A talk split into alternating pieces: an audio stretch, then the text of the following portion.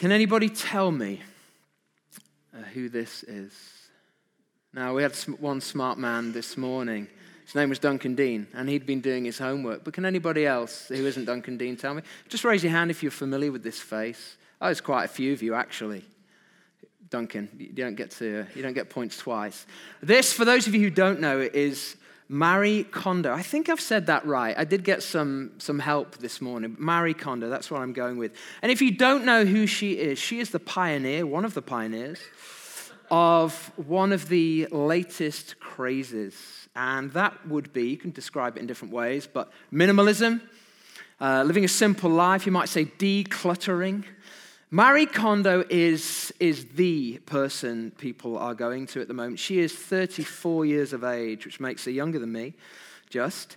She has sold millions of books in, and had her books translated into a variety of different languages. And in 2015, so this has been going a little while, she was described by Time magazine as one of the 100 most influential people in the world. Here she is.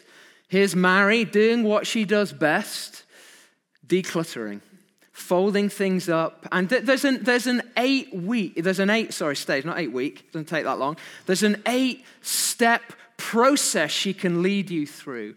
And the purpose of this process is to lead you into greater simplicity and ultimately, she wants to enable you to live a life that's colored with, that's filled with a greater degree of joy. She's a brand.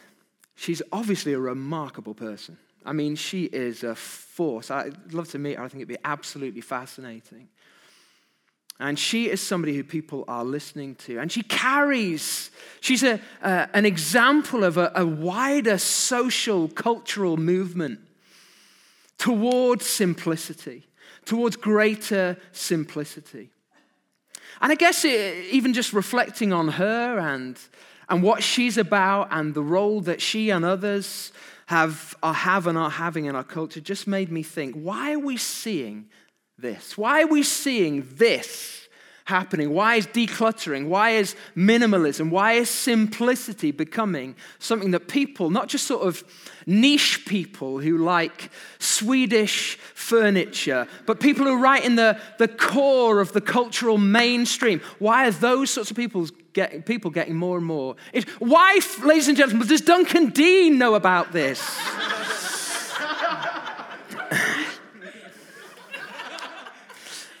I think part of the answer to that is that what Marie Kondo is doing is, is to, it's a recognition of, a, of an inevitable pendulum swim, swing.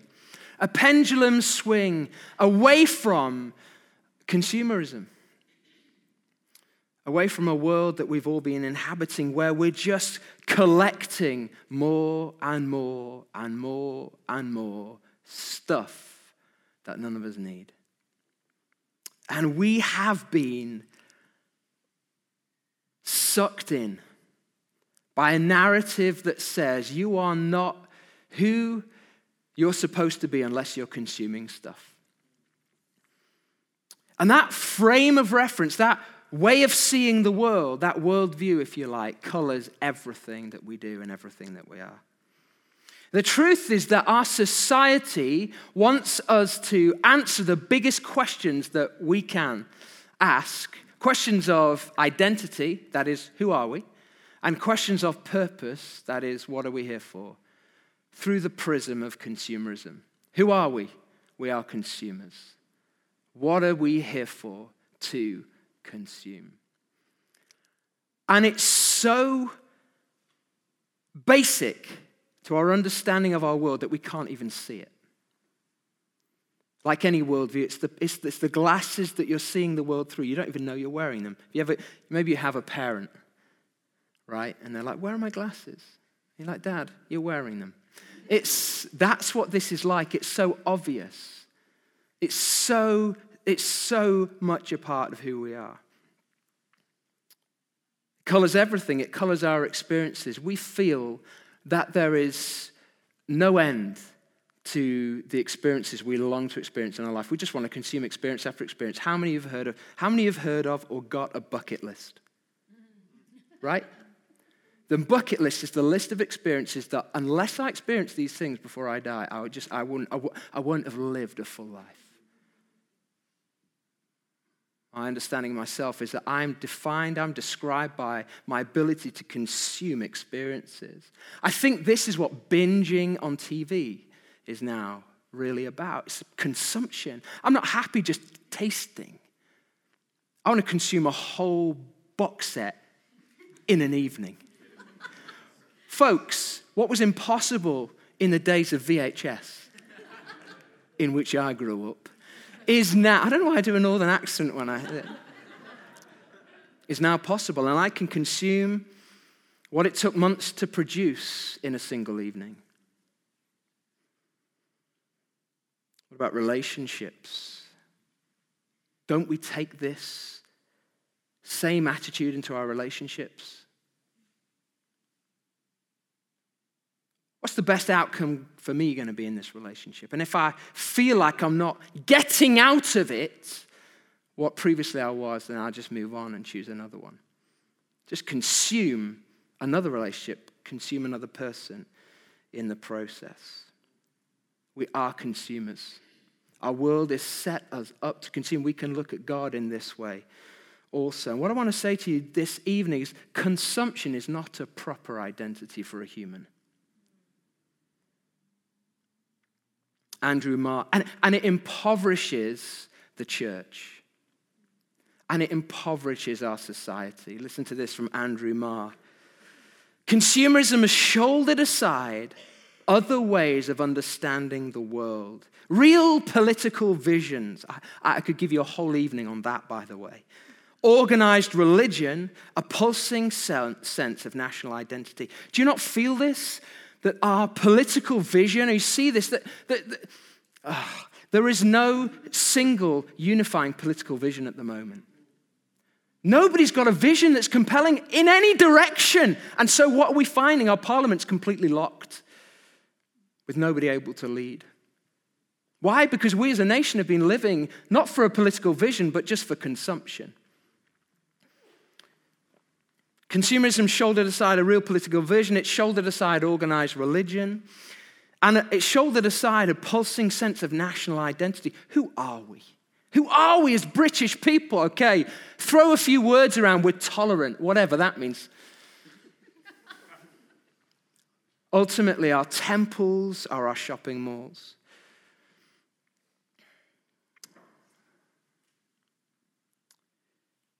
What evidence have I got for this? Well, have you got a loft? Have your parents got a loft? Have you got a garage? If you have, I guarantee you it's filled with stuff that you've not used for years. Our lives are more cluttered than they've ever been before. We've got lofts and garages full of stuff we don't use or need. And you know, there are charity shops that are no longer receiving donations.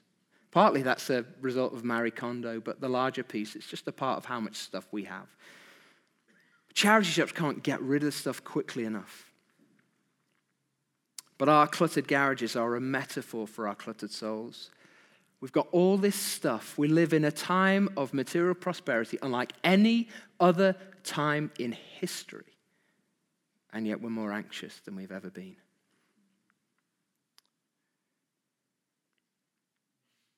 So, if consumer is not a proper identity, how do we find a better one? I want to suggest two things. Firstly, we need an approach to a better life. And I want to suggest tonight that the proper approach to a better life is simplicity.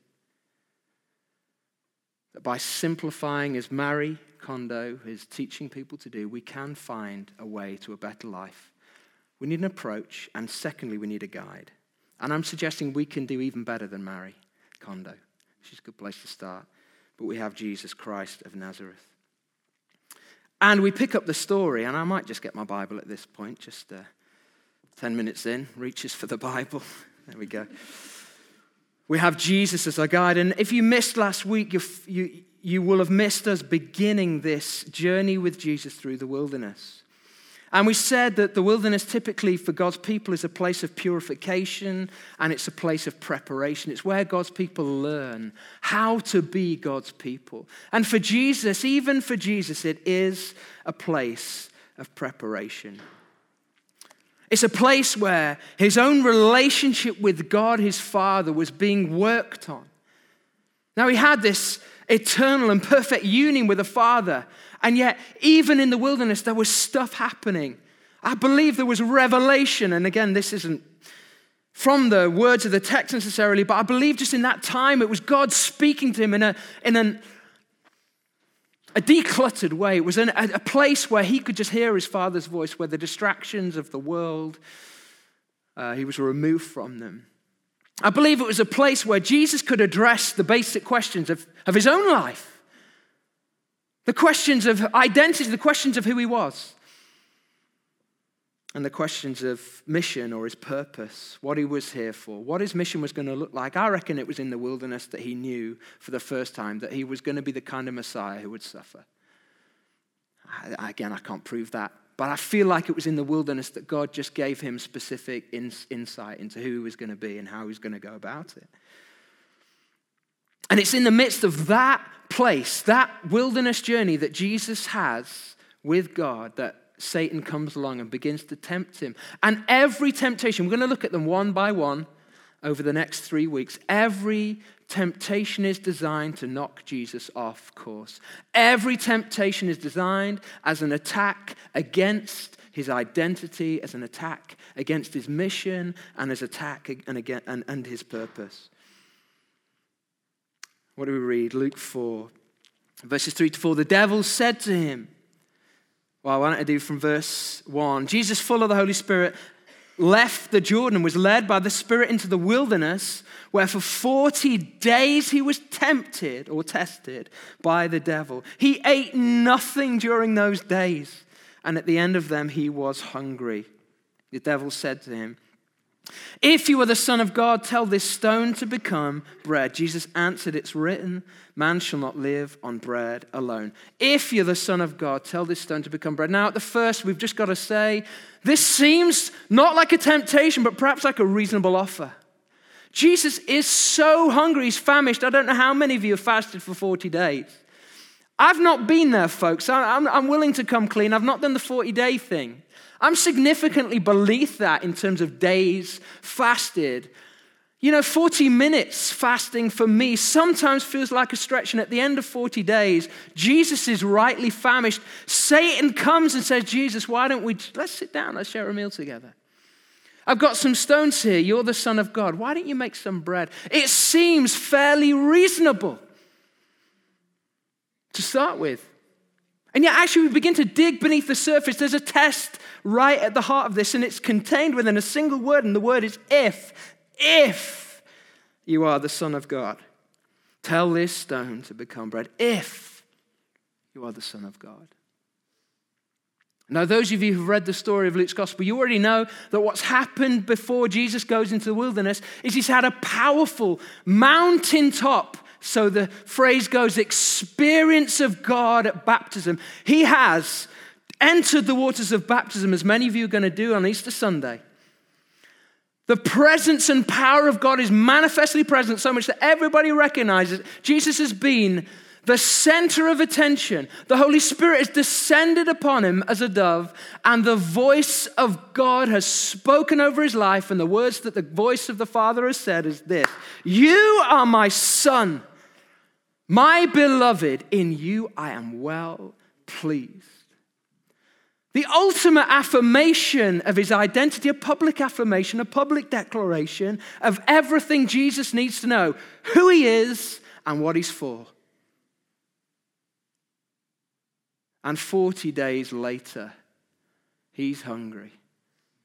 And maybe, just maybe, is beginning to doubt that what happened at the baptism really happened at all.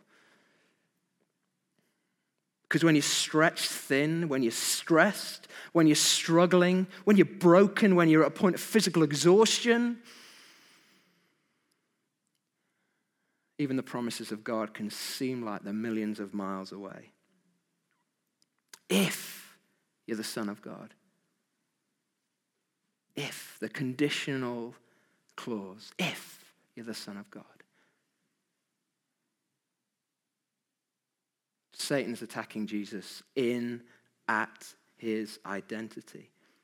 Really, the question Satan's asking Jesus who are you? Who are you?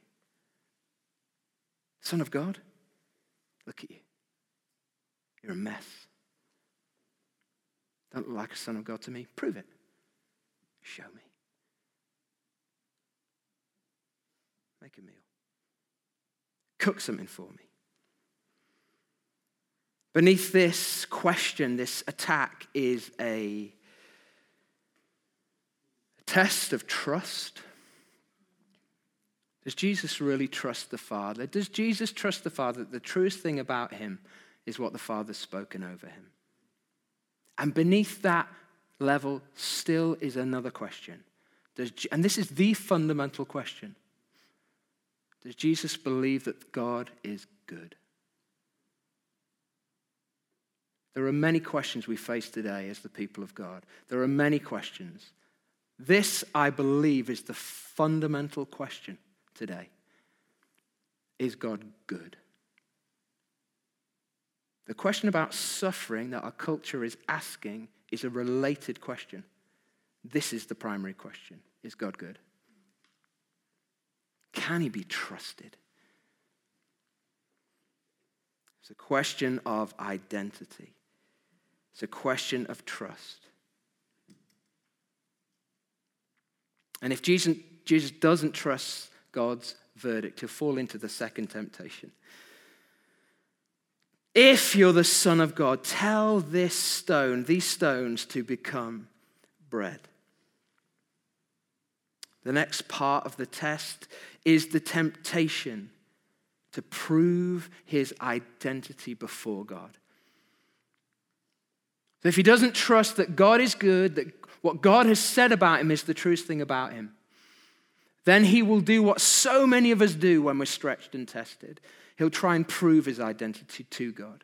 Rather than receiving it from God as a gift, he'll go out into the world and, and try and prove it.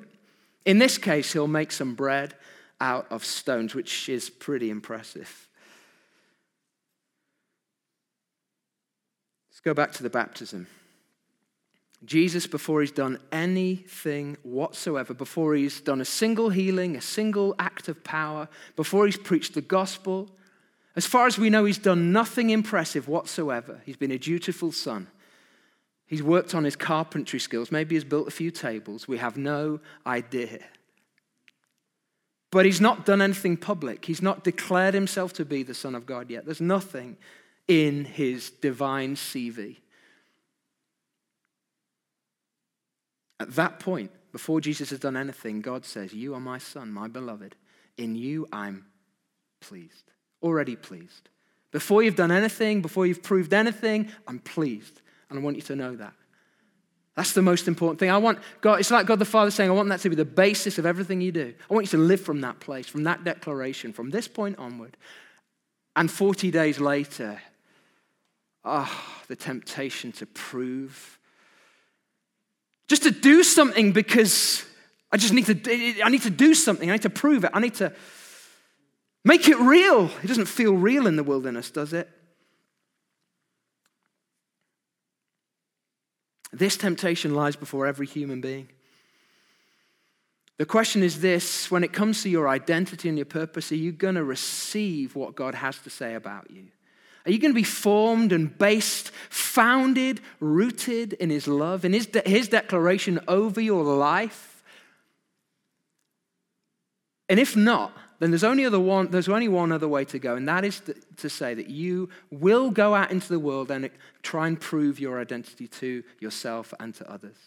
And there are myriad ways of doing that. Millions and millions, as many as there are human beings created through your career, through your performance, through the pursuit of pleasure, through sexual exploits, through whatever money, sex, power, any different way. But if you don't receive it from God, you have to go and find it yourself.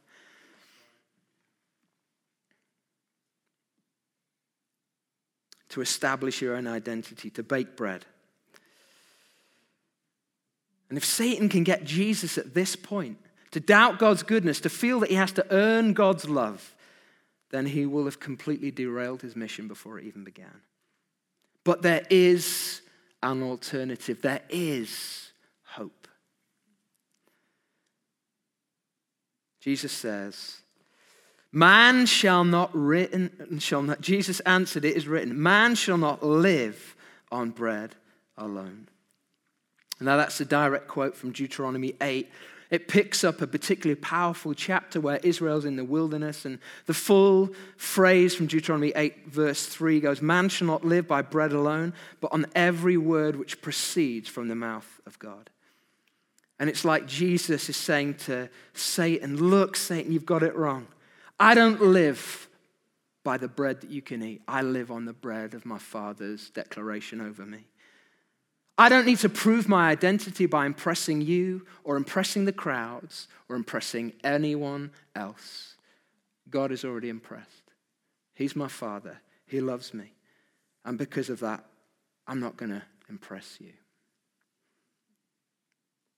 And it, the reason Jesus has to get over this temptation right at the beginning, because there's plenty of people that are going to distract him and be impressed by him. You know, Jesus says in John chapter 6, I just read this just the other week, said, I don't accept glory from humans.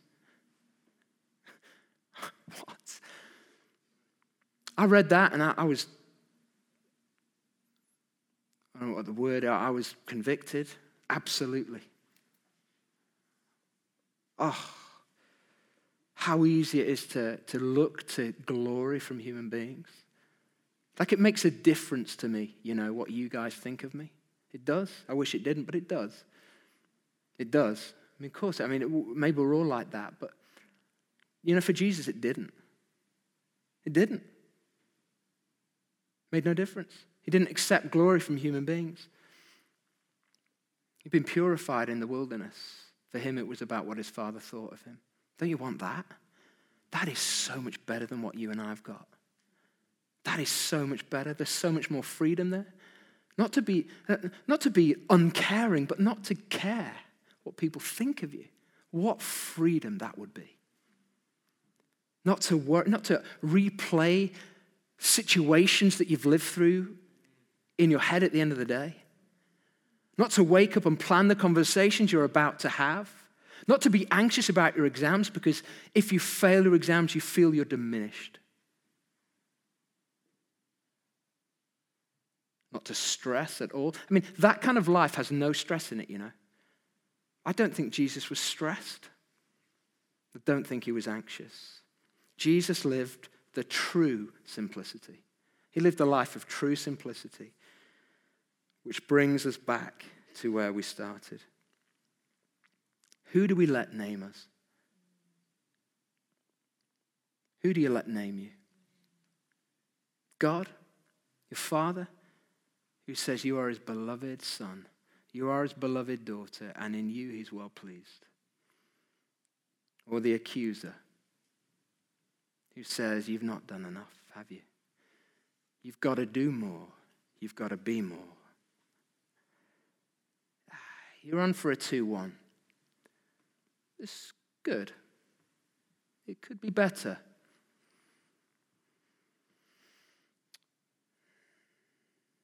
And so on. What we find when we strip away the frills in our lives is that the most fulfilling life doesn't come from the abundance of possessions, it doesn't come from possessing many things, it comes from possessing one thing. And this one thing is God.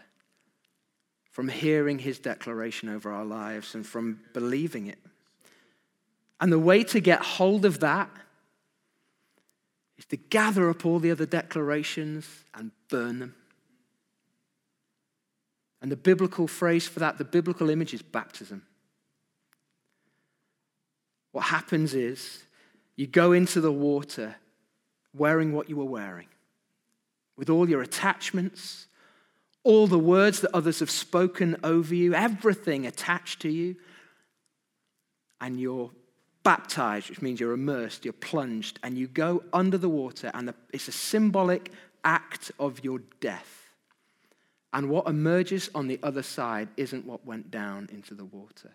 And you come up and you hear the declaration of God over your life. You receive a new identity, a new mission, and a new purpose. And mission and purpose are the same thing. This is so intense that you didn't even laugh at that. it's baptism. Not a great joke, anyway, to be fair.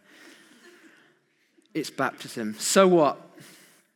How do we get hold of this? Look, just this week, uh, my daughter Grace was eight years of age.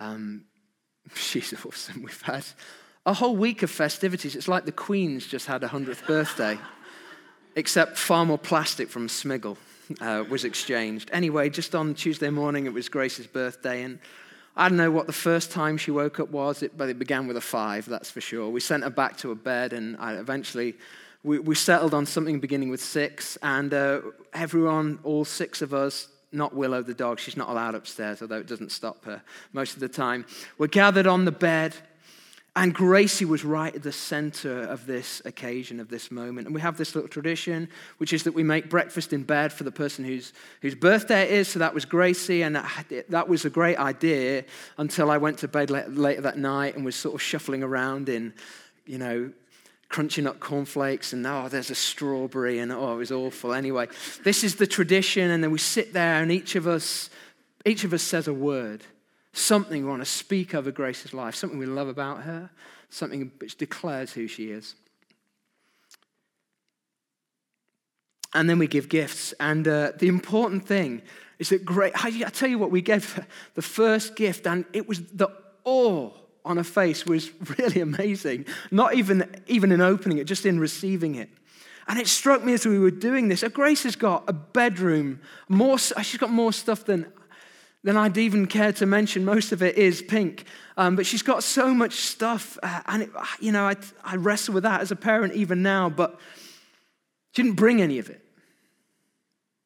Didn't bring any of it with her. She showed up to this moment in confidence that she was going to get something. And she, and she was right. and she came and she knelt on the bed and she sat in the middle of this and she just came empty handed. And we just gave her we gave her the best we had. We said the best things we could think of to say over her, and there's so many. And we gave her these gifts, and that was what happened. And I just thought, this is a picture of how God wants it to be. A father speaking words of life over a child and giving gifts, and the people of God around just saying, Yeah, this is who you are, this is what you're about. This is what it's about. This is the way that we find our identity, not in some far off place, achieving stuff, but coming empty handed amongst our brothers and sisters with our Father and our Mother, the church, speaking words of life over us. This is what it means to be somebody who follows Jesus. This is the simplicity we're living for. This is what it means to have your life change, is to hear God's voice, to listen to it directly from heaven through the word of the scripture in the, in the words of your brothers and sisters, and to believe it, to believe it, to put it into practice. And that life of simplicity is also a life of surrender, surrender of control. Because here's the thing if God's declaration counts, then ultimately yours doesn't. Your declaration doesn't. Come up, son, preach this message. You could do this better than I could. True story, right? If it's God's declaration about us that matters the most, then ours is second, it's just relegated way beneath that.